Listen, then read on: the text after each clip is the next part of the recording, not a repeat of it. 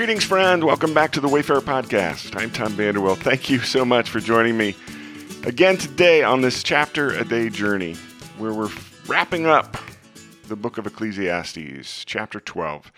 And it was verses 6 and 7 that resonated for me this morning. It says, Remember him, remember God, remember your Creator.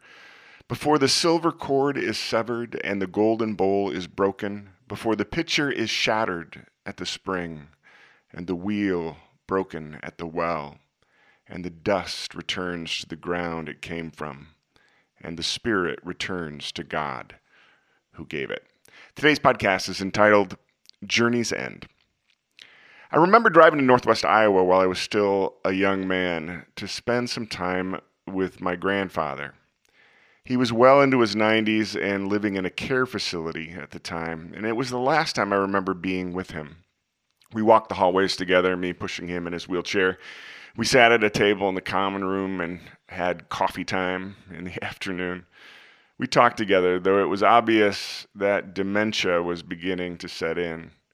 He'd be sharing a story with me, and I would suddenly realize that he was addressing me as a stranger, an acquaintance. In the moment, it was obvious he didn't remember who I was. Nevertheless, he was still relatively sharp and was able to articulate what he was thinking and feeling. I'm the only one left, he said with sadness. And I remember him staring out the window. Everyone I knew is already gone, he told me. Now, my grandfather was not known for his silence. In fact, the man could weave a tapestry of stories and talk nonstop for hours. And he would be happy to do so for any stranger who would listen.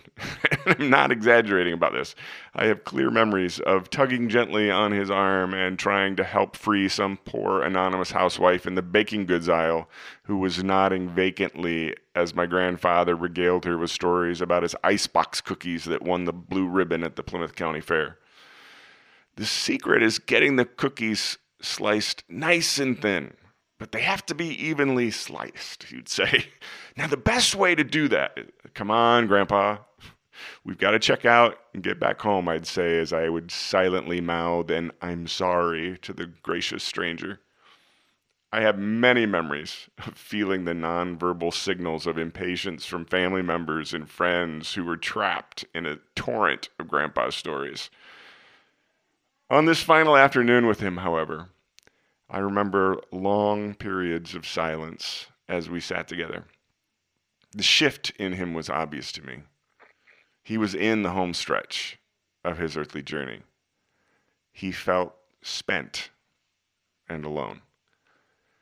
I drove home that evening meditating on many things. It was one of the first times I recall really observing the weariness of life in an elderly person whom I'd once known in the fullness of life's vigor.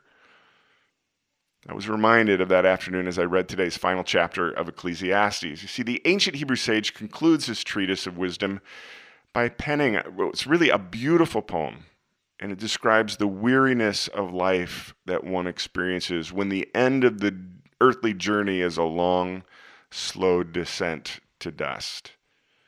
Remember the Creator in your youth, the poem begins. Remember the Creator before you find your life spent and alone, the poem ends. The sage reminds me of where his wise discourse began. This earthly journey is a fleeting fog, a flitting vapor, a transient mist. Hebel so, in the quiet this morning, I find myself thinking about the reality that I'm not much younger than my grandfather was when I was born. I'm in kind of the same stage of life's vigor that I remember in my earliest memories of my grandfather. I began this journey through Ecclesiastes stating that the sage's theme was not about the futility of this earthly life, despite the fact that it seems that way on the surface. I stated it's really about what's valuable in this earthly life. And here at the end of his dissertation, I can feel that. I still feel it. I feel it even more acutely. I find myself reminded by wisdom to live my life backwards. I find myself prodded to begin each day, to live each day, to reflect on each day with the journey's end in mind. And so we come to the end of Ecclesiastes, and I hope you have a great day, my friend. Take care.